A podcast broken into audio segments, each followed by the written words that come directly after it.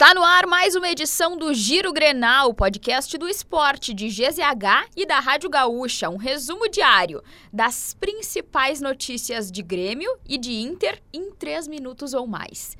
Eu sou Carolina Freitas e hoje comigo aqui Vitória Nascimento, tudo bem? Tudo bom, Carol? Como tudo é que tá? Certo. Tudo ótimo, tirando a chuva.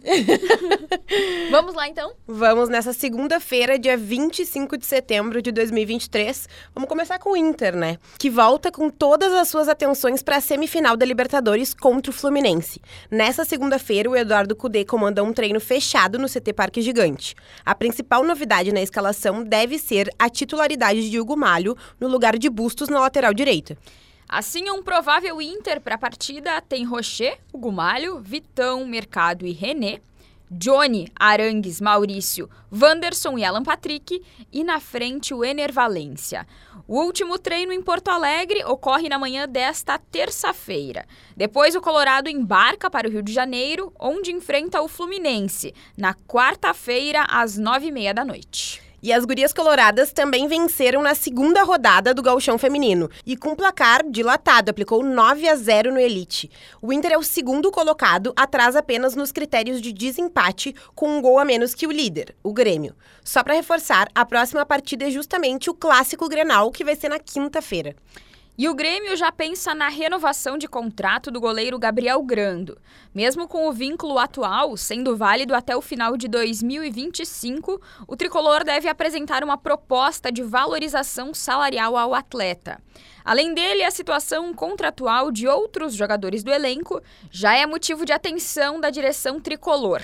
Entre eles, o volante Vila Sante, que interessa ao Palmeiras. O Grêmio joga pelo Brasileirão só no sábado, mas a equipe já trabalha pensando no confronto contra o Fortaleza e pode ter a dupla de zaga mais vencedora dos últimos anos, com Jeromel e Kahneman. O argentino volta de suspensão e o Jeromel está recuperado de uma lesão muscular na coxa esquerda. O Rodrigo Eli, que vinha sendo titular, sentiu a coxa esquerda e deve parar por 20 dias.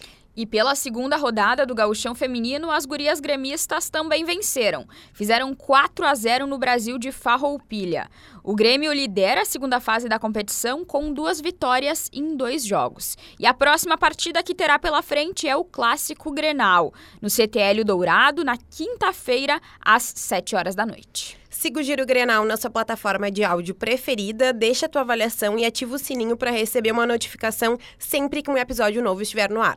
A produção do Giro Grenal é do Nicolas Lira e a técnica e edição de áudio do Guilherme Vivian. Siga a gente nas redes sociais, arroba esportesgzh. E falando em Libertadores, Carol, vamos com algo que interessa a torcida do Inter na semifinal, né? O meia Ganso e o atacante Arias treinaram normalmente e podem voltar ao time contra o Inter no jogo de ida. Então, teremos novidades na escalação do Fernando Diniz para essa partida. Eu acho que vai ser um jogaço, o que tu achas? Eu também acho. Aguardemos então.